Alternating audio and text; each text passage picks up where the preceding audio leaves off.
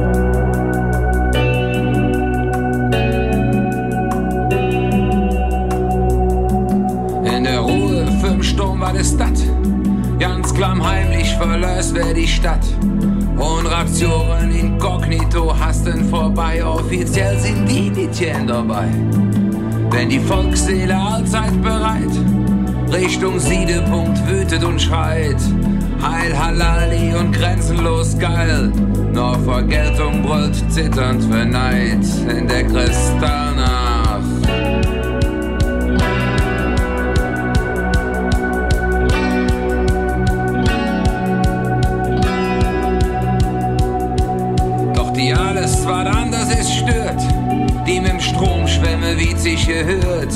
Für die schwule Verbrecher sind Ausländer Aussatz in Bruchen wer, der sie verführt. Und dann rettet kein Kavallerie keine Zorro kümmert sich darum, der bis höchstens Z in der Schnee und fällt lallend Verlässlichkeit um nach und Kristall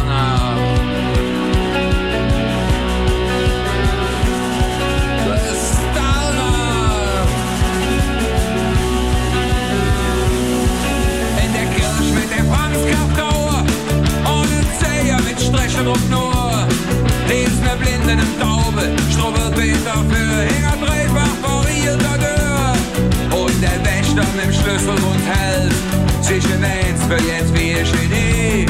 Weil er Auswege pulverisiert und vergölft ja in Klaustrophobie.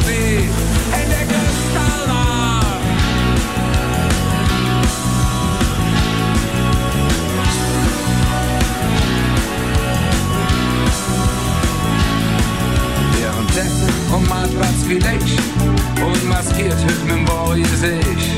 Sammelt Stechen, schliebet Metz auf die, die schon verbetzt, Brot der Lynchmob wird jüngste Rich.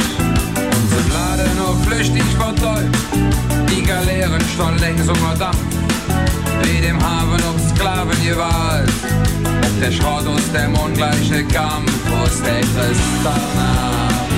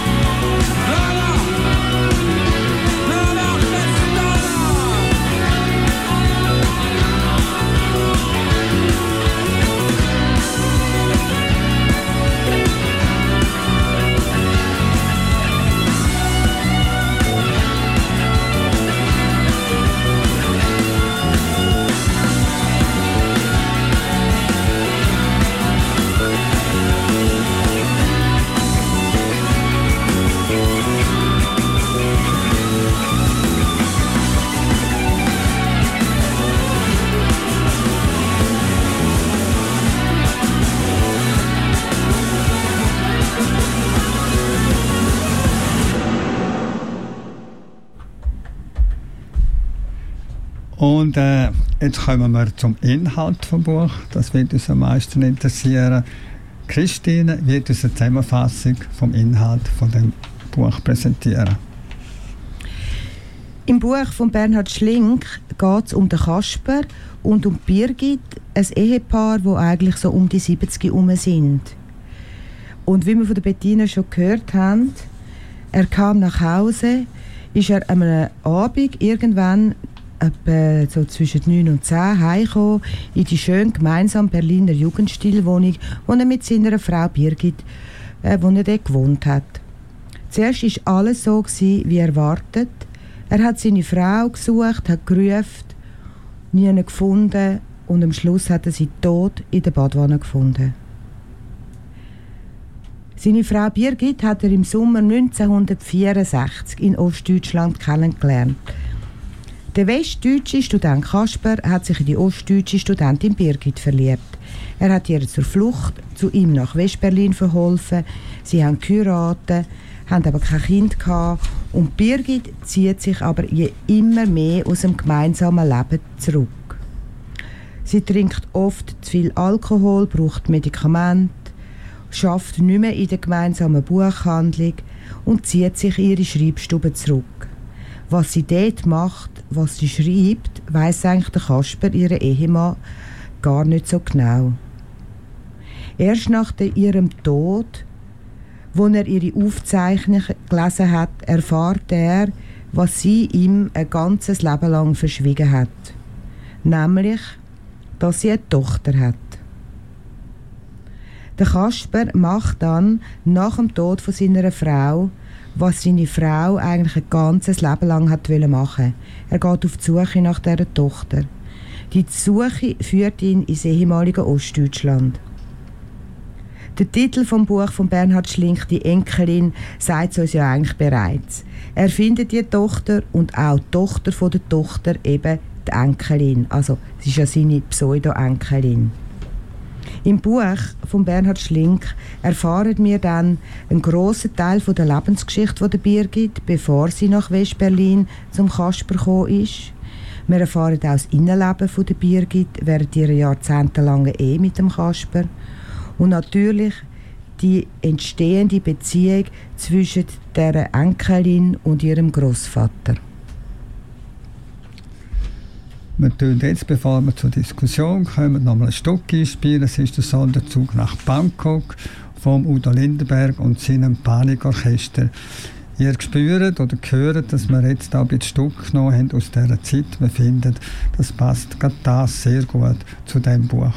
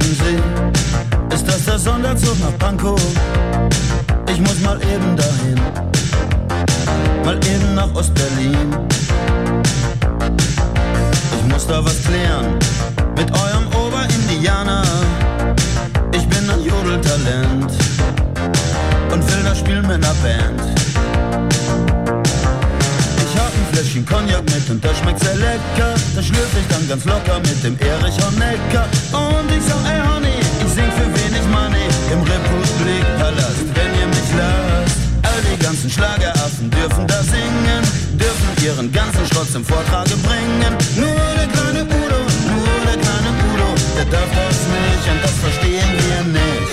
Ich weiß genau, ich habe furchtbar viele Freunde in der DDR. Und stündlich werden es mehr. Och, Erich, ey, bist du denn wirklich so ein sturer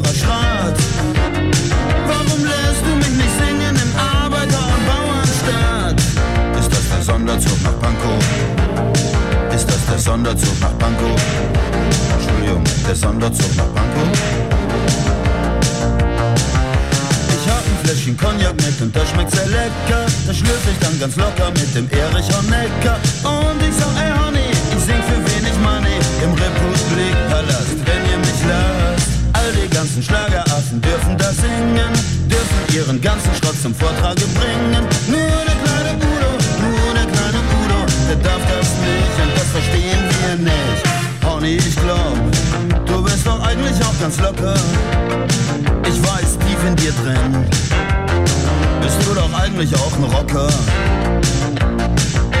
Du ziehst dir doch heimlich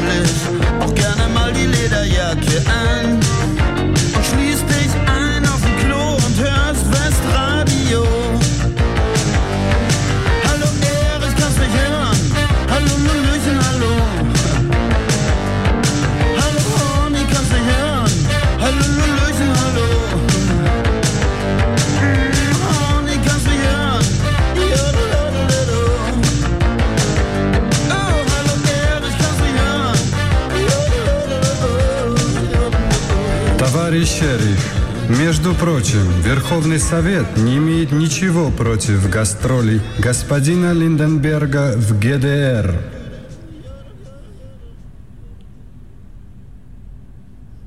So, da wären wir wieder.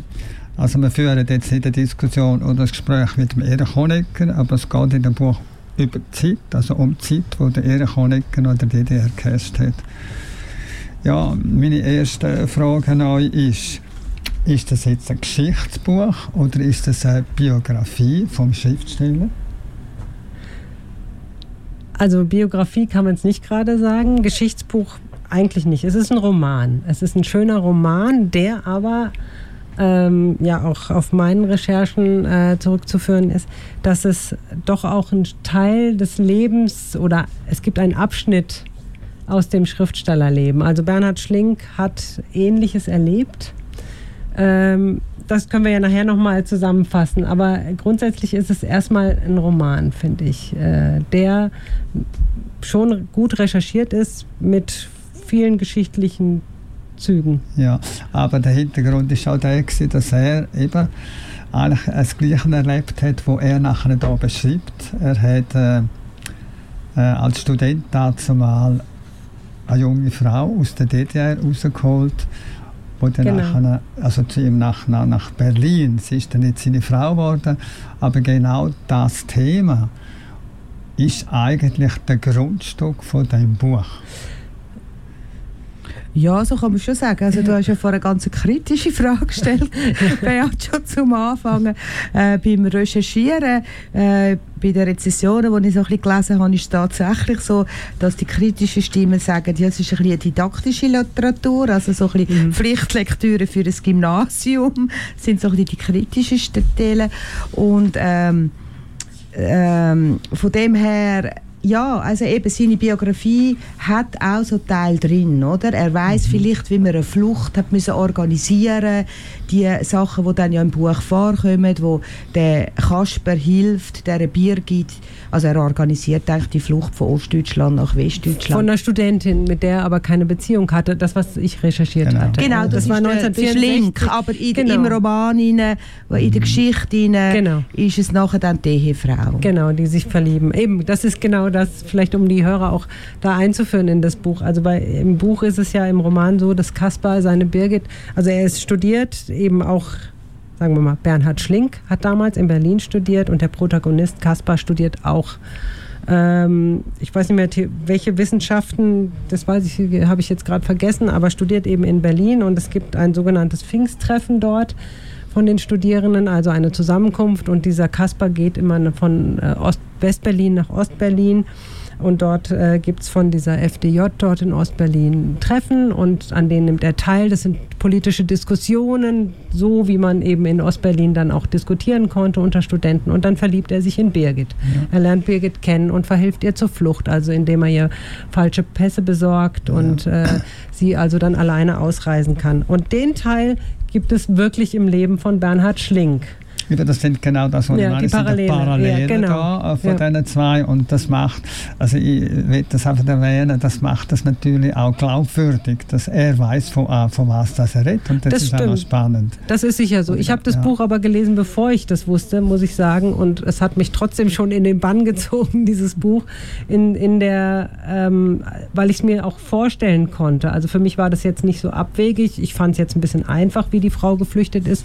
Aus meiner Erinnerung äh, meiner Kindheit, Erinnerungen in Deutschland, waren die Fluchten immer dramatisch oder es gelangen nur selten welche. Mhm. Von solchen hatte ich vorher nie gehört, dass das relativ einfach war, aber es war eben auch Mitte der 60er Jahre. Es wurde ja immer schwieriger im Laufe der Zeit. Ähm, aber ich fand das Buch an sich schon, hat mich fasziniert mit mhm. diesem Zusammenhang dieser Aber es ist interessant, wie sind das wieder Geschichten, die ineinander verwoben sind. Ja. ja. Und das macht das Ganze noch, spannend. Man, man, kommt dann wieder in eine andere Geschichte, geht wieder retour. Gerade die Birgit, die im Keim ihr Buch geschrieben hat, und der Kasper ist schon erst nach ihrem Tod drauf gekommen, dass sie eigentlich ein Geheimnis hatte. Das zweite ist dann das Leben vom Kasper selber und dann von seiner Enkelin, die in eine ganz neue Welt hineinkommt. Mit, mit dem äh, Blut- und Bodengemeinschaft. Grauenvoll, grauenvoll. Das, also das waren die Momente, wo ich das Buch eigentlich am liebsten nicht mehr weiterlesen wollte, weil es mir wirklich schwer gefallen ist, das zu lesen. Ähm, diese rechtsdenkenden äh, Menschen, auf die er getroffen ist. Also das ist ja dann, er kam dann durch die Enkelin in die Gegenwart. Also das eben, das Buch spielt in der Gegenwart. Man bekommt einen Rückblick. Ja, habt ihr denn das Gefühl, also ist das äh, Gibt es das überhaupt? Also kann man sich das vorstellen, dass heute in unserer demokratischen Zeit, die haben ein Dorf errichtet äh, in, in Ost, im ehemaligen Osten, in wo sie nach, nach, ja. nach den äh, Vorgaben von der DDR haben weiterleben Für mich ist das also very strange gewesen, muss ich sagen. Ja gut, ich glaube schon, dass das gibt. Also wir haben ja ähm, letzte oder vorletzte Sendung äh, schon ein Buch vorgestellt von der Julie C., wo es auch um das Thema gegangen ist, über Menschen, die sie von Berlin aufs Land ziehen. Äh, ich glaube, es ist ein Thema, auch mit AfD-Wählern und so weiter. Es ist ein Thema, das Völkische, oder? So, das ja, das, das ist mir schon klar, aber dass dann gerade ein ganzes Dorf sich eigentlich dem Thema widmet, das ist natürlich äh, schon, das ist eine Gemeinschaft wo sich da wieder breit macht und ihre völkischen Ideen natürlich wird verbreiten. Wobei diese völkischen sind eben nicht, die Recht, nicht zu verwechseln mit den Rechtsradikalen in Deutschland oder ja. wo auch immer, den Rechtsradikalen weltweit, mhm. ähm, sondern die völkischen sind ja nicht die Prügelknaben, um es mal so in Anführungsstrichen zu, sondern die versuchen einfach diese alte, also dieses völkische wieder zurückzuholen. Sie wollen sich nicht vermischen, sie wollen Rituale, sie wollen in Traditionen leben, haben grundsätzlich was gegen Ausländer, wollen die eigentlich nicht haben, wollen ihr Land zurückgewinnen. Das heißt, sie haben versucht, so ein Dorf aufzubauen, sie wollen Land gewinnen, sich selber versorgen, sie wollen autonom werden und wollen aber eben keine Vermischung mit Ausländern ja. haben. Das ist aber der Unterschied. Ich glaube, jetzt müssen wir mal den Zuhörerinnen und genau. Zuhörern kurz erklären, wieso wir eigentlich auf das Völkische kommen, oder? Es ist so, dass der Kaspar immer seinem Buch hinein, und das ist jetzt nicht der, der Schriftsteller, der ähm, liest dann äh, die Sachen, die seine Frau Birgit geschrieben hat, äh, nach ihrem Tod und sieht, dass sie ganz viel recherchiert hat und eigentlich auf der Suche war nach ihrer Tochter. Und diese Suche nach der Tochter führt er dann eigentlich aus und ähm, recherchiert auch nochmal weiter und findet dann die Tochter, ich mache jetzt Kurzversion, eben im ehemaligen Gebiet, also Ostdeutschland. Und findet auch die Tochter von der Tochter und die leben ganz völkisch. Also seine Enkelin wird völkisch erzogen mit den alten deutschen Werten und so. Und für ihn als, sagen wir, liberaler Berliner ist das äh, ziemlich schwierig, kann man auch sagen, oder? Und das finde ich eigentlich auch schön in dieser Geschichte. Mhm. Es gibt dann wie eine Umkehr. Also er als 70-jähriger Mann, also plus minus, hat die liberaler, fortschrittlichen Ansichten jetzt aus unserer Sicht als seine völkisch erzogene Enkelin, oder? Wo teilweise Aussagen macht, wo das Buch von Anne Frank sei falsch, das hätte es gar nicht gegeben, KZ hätte es auch nicht gegeben und so weiter. Wo er also recht gefordert ist äh, im Dialog mit seiner Enkelin. Und genau, im, er ist gefordert im Dialog und er, vor allen Dingen er ist bemüht, diesen Dialog Dialog zu halten. Also er versucht diese Kommunikation, er ist sehr daran interessiert, ähm, weil er merkt, also das, was seine Frau Birgit wollte, ja ihre Tochter immer suchen und äh, hat sich immer vorgestellt, sie ist eine glückliche junge Frau. Es stellte sich irgendwann raus, dass sie es nicht war, dass sie nicht glücklich als junge Frau groß geworden ist. Also Birgit wollte ihre Tochter ja zur Adoption freigeben. Das ist nicht so ganz gelaufen, wie sie sich das vorgestellt hat. Ähm, die Tochter ist dann letztendlich beim leiblichen Vater gelandet. Das, was, sie, was Birgit niemals wollte, dass die Tochter von diesem leiblichen Vater, äh, weil sie auch selber sehr entsetzt und enttäuscht war von ihm menschlich, dass sie dort aufwächst. Und das ist eben passiert. Und, und ihre Tochter war eben, ist sehr unglücklich groß geworden und ist dann an diese Völkischen, an ihren Ehemann und Vater der Enkelin gekommen, den sie dann irgendwie so als ihren Lebensretter empfindet. Und das deswegen, oder warum, es eröffnet sich uns nicht, warum sie wirklich dort mit ihm zusammenlebt. Und das lebt, das Völkische. Das aber, aber ich glaube, ja, jetzt ist genau der Punkt, äh, wo, wo, wo ich finde, eine gewisse Schwäche vom Kasper. Er hat gar nie das Thema angesprochen, das Völkische, dass das könnte falsch sein bei dieser Familie, auch bei der Tochter nicht. Er hätte sie auch nicht unbedingt ändern Und das finde ich eigentlich ein bisschen komisch, dass er eigentlich äh, das finde ich jetzt nee, gar nicht, Beat. Also, Nein, da müssen wir widersprechen. Da müssen wir jetzt gerade miteinander widersprechen. Also ich glaube, das bringt den Schlink wie ganz schön an. Es mhm. ist die Ambivalenz. Er will ja die Beziehung nicht kaputt machen zu seiner Enkelin, die ihm mega wichtig ist.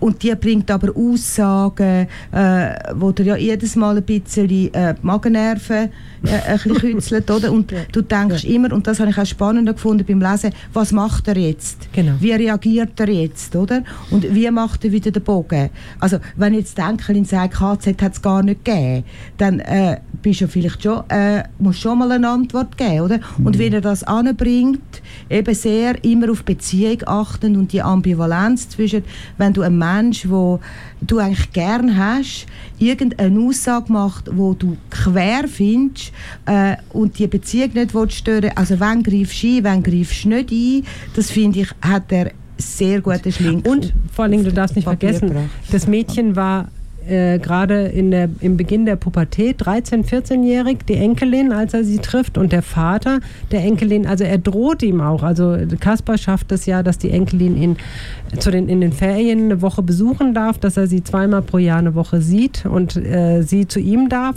Aber der Vater der guckt mit Argusaugen drauf und achtet ganz genau drauf, was er sagt, wie er was sagt. Und er sagt also droht ihm indirekt, dass er nichts so ungefähr Falsches sagen darf. Das heißt, ja, es ist oberste Diplomatie und Sensibilität angesagt, weil das Mädchen, die trägt die Dinge ja mit nach Hause. Die erzählt ja vielleicht, wenn er mit ihr anfängt zu diskutieren und sagt, das stimmt doch nicht und was ist denn das für ein Quatsch und was lebt ihr da, sondern er versucht sie anders zu erreichen. Er versucht sie zu erreichen und das finde ich auf eine sehr tolle Art. Manchmal. Ja, und er genau. erreicht sie über die Musik.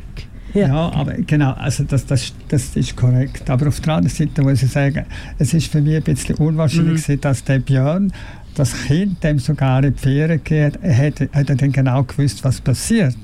Und es ist dann immer wieder erklärt worden, der ist einfach scharf aufs Geld gewesen. Okay, er so hat immer etwas gesagt. Mit mhm. dem hat er sich ein bisschen daraus rausgenommen. Und darum hat es mich schade gefunden, er hat, er hat versucht, dem Kind andere Werte beizubringen. Ja. Und er hat das versucht abzuholen über die Musik. Das hat dann auch teilweise recht gut funktioniert. Aber bei dieser Familie, er hat ja auch bei der Mutter von der, mhm. bei der, ja, bei der Mutter hat er andocken und das hat dann überhaupt nicht geklappt, weil die so verhaftet war äh, in der Blut- und Bodengemeinschaft, dass es gar nicht funktioniert hat. Dann hat es natürlich noch bei der Tochter, also bei der Enkelin versucht. Und dort hatte ich einfach ein bisschen Mühe gehabt, dass ich das Gefühl hatte, ist, ist, ist denn das möglich, dass einer, der so stark verhaftet ist in der für den natürlich in seiner Wertegemeinschaft, das sein Kind abgibt in einer modernen Gesellschaft, äh, wo daheim nicht mal dürfte Internet schauen und so, dass er das einfach so frei geht. Da habe ich meine das, da gebe ich dir sicher recht. Das ist sicherlich ein, ein, sehr guter und wichtiger Gedanke. Aber das ist das, was ich am Anfang dann meinte mit meinem Satz. Es ist auch ein Roman. Der muss natürlich irgendwie seinen Bogen auch finden und ähm, ja, ja, vielleicht ist es wäre es in der Realität nicht so möglich. Ja. Wobei, so wie, wie, wie Schlink diesen Björn darstellt, ähm, ist er ja doch auch sehr geldgierig und möchte eben sein Land kaufen. Also das ist ihm das Wichtigste, vielleicht auch wichtiger als die Tochter. Ja, ja. also wir haben zwischen ihnen jetzt noch Stück laufen, das heißt ohne mich von der Ina Dieter.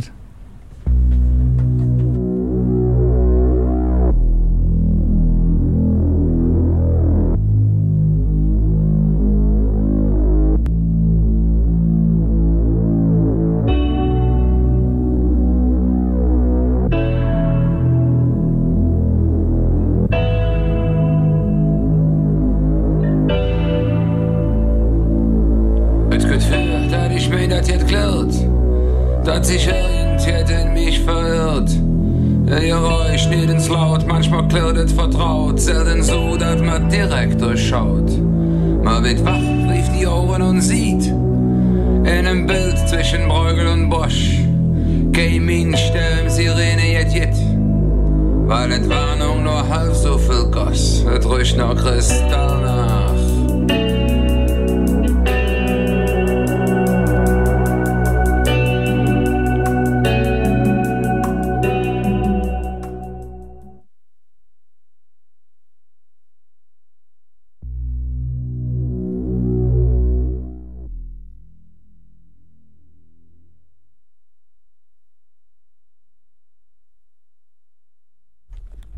Ja, man hat da leider bei der Musik ein kleines Problem.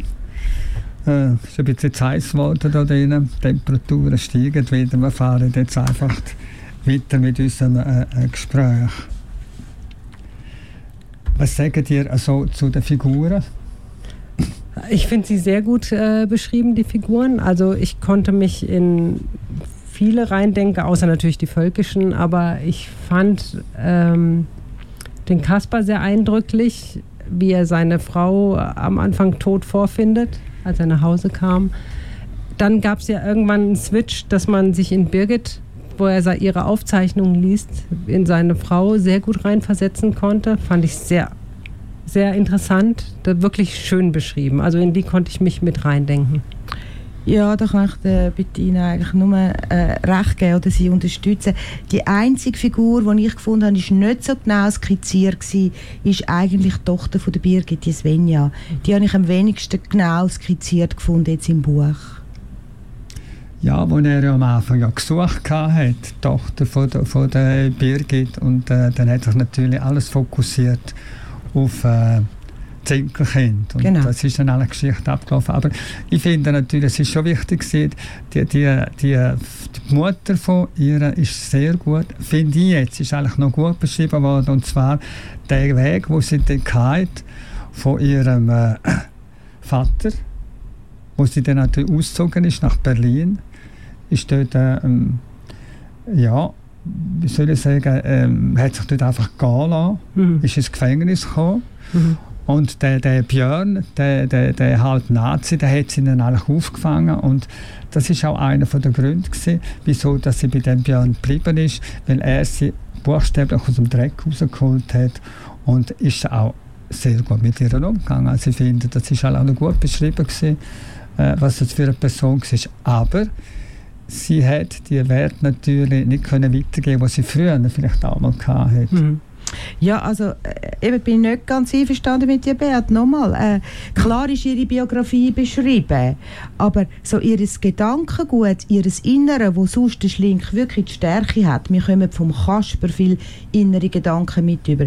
Wir kommen von ähm, der Birgit, seiner verstorbenen Frau, viel Innenleben und Gedanken mit über. Da kommen wir von der Tochter wie am wenigsten mit Ja, über. Ihre Lebensbiografie, klar hat die uns geschildert und unsere Neugier da eigentlich befriedigt. Aber so das Innenleben, finde ich, ist sie wie am ungenauesten skizziert. Mhm. Ja, es ist ja schlussendlich auch um Tinkeling gegangen. Das ist ja äh, die wichtige Genau, Person ja. in dieser Geschichte. Und die ist ja äh, äh, sehr gut äh, be beschrieben worden. Das stimmt. Ich würde gerne noch zum Bernhard Schlink äh, noch mal was sagen. Ja, Den haben wir zwar jetzt schon ein bisschen erwähnt, aber ich denke, man kennt ihn. Bernhard Schlink, deutscher Jurist, ehemaliger Hochschullehrer und Schriftsteller, ist inzwischen 77 Jahre alt, ist in Bielefeld geboren, in Deutschland, aufgewachsen in Heidelberg. Hat dann dort auch Jura studiert und eben Heidelberg beziehungsweise dann auch Berlin ist da hingegangen, ähm, was wir eben schon erwähnt haben, 1964 dann bei den Pfingsttreffen der FDJ auch teilgenommen hat in Ostberlin. Er hat 1975 promoviert, hat dann anschließend habilitiert in Freiburg, dann war er in Bonn Professor für öffentliches Recht, ging dann auch nochmal nach New York an der äh, School of Law, hat Verfassungsrecht, europäisches Recht, Recht und Literatur gelehrt, war auch äh, 98 bis 2006 Richter am Verfassungsgerichtshof für Nordrhein-Westfalen in Münster. Und er hat, er wohnte irgendwann mal drei Monate, also in den 80er Jahren drei Monate in der Provence und während dieser Zeit fing er an, gemeinsam mit einem Freund äh, Kriminalromane zu schreiben. Und er fing dann auch wirklich an, sich, oder hat sich schon immer für Literatur sehr interessiert, aber sein zweites, ja, sein zweites Steckenpferd, seine zweite Leidenschaft ähm, hat er dann angefangen zu schreiben und dann sehr erfolgreich irgendwann mit dem Vorleser, hat aber etliche erfolgreiche Romane auch schon weiterhin äh, veröffentlicht, auch Die Frau auf der Treppe, Die Heimkehr, Das Wochenende und Abschiedsfarben. Ja. Das noch zu Bernhard Schlink. ja. Er, Man will dann noch eine kleine Lesestelle hören, Ja. dass wir ein bisschen wissen, wie, in welcher Tonage dass, dass der Schriftsteller schreibt. Tonart. Beat, geht jetzt die Lesestelle? Ja. Ja, ich lese euch gerne eine Lesestelle vor. Und zwar äh, ist es ganz am Anfang vom Buch, Seite 22, ähm, wo er sich die ersten Gedanken über seine tote Frau macht. Wie lange war es her, dass Birgit mit der Arbeit am Roman begonnen hatte? Eines Tages hörte sie auf, in der Buchhandlung zu arbeiten. Aus der Auszeit wurde nach Monaten in einem Retreat in Indien der Abschied von der Buchhandlung. Birgit machte eine Ausbildung zur Goldschmiedin und eine zur Köchin, arbeitete in, im einen wie im anderen Beruf nur kurz, engagierte sich anschließend für den Schutz von Natur und Klima und organisierte Veranstaltungen, Aktionen, Demonstrationen. Davon erzählte sie gerne. Vom Roman erzählte sie nicht. Nicht, warum sie ihn schreibe, nicht, wovon er handle, nur, dass sie an ihm arbeite. Seit wann? Seit sechs, sieben oder sogar zehn Jahren? Was hast du gemacht, wenn du dich in deiner Schreibstube zurückzogst? Im Kopf geschrieben, auf Papier geschrieben und das Papier immer wieder zerknüllt und weggeworfen? Hast du aus dem Fenster gesehen und zugehört? Den Amseln, den Spatzen, die im Sommer in der Kastanie lärmen, den Kindern, die im Hof spielen oder in den Nachbarwohnungen Klavier oder Geige üben, dem Regen, der in der Kastanie rauscht und auf das metallene Fenstersim schlägt? Hast du die Jahre verträumt? In seiner Trauer, in der er Birgit immer und überall vermisste, als sei sie immer und überall um ihn gewesen, hat er vergessen, wie oft und wie weit sie weg gewesen war. Äh, jetzt haben wir gerade den Sound gehört von der Sprache vom Schlink. Was könnte so allgemein zur Sprache sagen? Ist gut lesbar, einfach? Ja, ich finde, es ist äh, gut lesbar, es ist flüssig. Was mir so gefallen hat, ist auch noch der Perspektivenwechsel, den er immer gebracht hat. Oder? Also wir haben einmal am Kasper seine Perspektive können lesen, wie jetzt gerade, die Lesestil gehört. Aber wir haben auch der Birgit ihre Perspektive können lesen. Dann haben wir Erzählform gehabt. Mhm. Und wir haben auch Dialog gehabt, vor allem äh, zwischen dem Kasper und der Enkelin der Sigrun. Genau, das wollte ich auch sagen. Es hat mich wahnsinnig beeindruckt. Also das fand ich wirklich schön, diese verschiedenen Perspektiven zu lesen und sich wirklich in diese Person reinfühlen zu dürfen und zu können auch. Ja. Genau, und was mir sehr gut gefallen hat, er hat ganz gute Schilderungen von dieser Ambivalenz, die immer wieder rausgekommen ist. Mhm. So. Ja, und jetzt kommen wir zu unserem letzten Stück. Das ist die Mondscheidsonate von Ludwig von Beethoven. Wir spielen das klassische Stück, weil in dem Buch immer wieder Klassik vorkommt. Äh, der Enkelin ist ja dann sehr auf die Klassikmusik gestanden, wo der Kasper ihr immer wieder vorgespielt hat, wenn sie zu ihm Besuch ist. Ich hoffe, dass jetzt die Technik funktioniert und wir das richtige Stück hören. Ich gebe mir Mühe.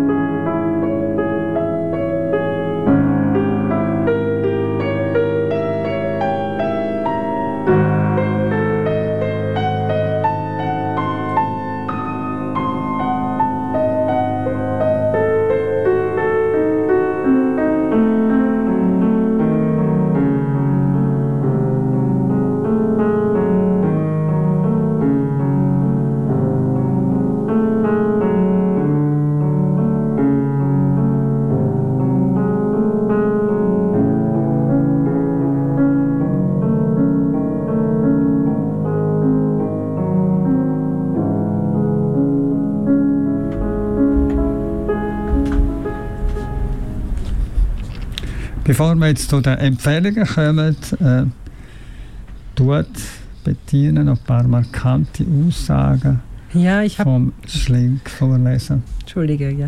Ich habe beim Recherchieren wirklich schöne Zitate von ihm gefunden. Und das eine, finde ich, passt zur Aussage von Christina mit diesen verschiedenen Perspektiven, die er einem äh, anbietet in seinen Büchern. Das Schlink sagte, ich schreibe aus demselben Grund, aus dem man liest. Man will nicht nur ein Leben leben. Schön, und jetzt kommen wir zu den Empfehlungen. Kannst du gerade etwas sagen? Wem würdest du das Buch empfehlen? Oh, ich kann es jedem empfehlen. Also jedem, der sich gerne mit solchen Fragen, ich, ich finde Schlinks Bücher beschäftigen sich viel mit den Fragen von Recht und Gerechtigkeit und auch die Sichtweisen und den Problemen, die wir heute haben, heutzutage in unseren westlichen Welten. Und ähm, er findet, ich finde, es ist auf eine schöne Art darf man sich da geistig mit auseinandersetzen und, und auch auf eine kritische Art und auf, ja, ich jedem, der sowas äh, lesen möchte und sich damit gerne auseinandersetzt ja. oder dem es wichtig ist. Ja, ich würde ähm, Leute empfehlen, die gerne zum Beispiel lesen äh, Ursache von Brüchen in Lebensläufen. Also das ist äh, äh, die Stärke von der Abbildung von der familiären Struktur, das finde ich wirklich eine Stärke, die er beschreibt. Mhm. Also, dann aber auch die Macht von der Lebenslüge und Geheimnis, also auch die destruktive Macht, die da rauskommt. So, und was ich auch ein Thema finde, ist die Zerrissenheit der Menschen, wo sich, also von Deutschen, die sich weder in Ost noch in West so richtig heimisch gefühlt haben. Das finde ich ist auch ein Thema, das ganz gut beschrieben ist. Und eben, was mir gut gefallen hat, ist halt die Ambivalenz zwischen ähm, in der Dialog so sichtbar von der Enkelin Sigrun und dem Großvater Kasper. Ja, also von meiner Seite haben äh ich würde sagen, ich würde es Leuten empfehlen, die sehr an der Geschichte interessiert sind, weil es ist wirklich ein Abbild, Thema Ost-West, was sich daraus entwickelt hat, dass gewisse Leute zurückgelassen worden sind, die eigentlich immer noch am Alten nachhängen. Und das ist da sehr, eigentlich sehr schön und subtil hat es da der Schlinke äh, können äh, zeichnen, dass man denen können nachfolgen äh, wie es zu dem gekommen ist und was es für Auswirkungen hat.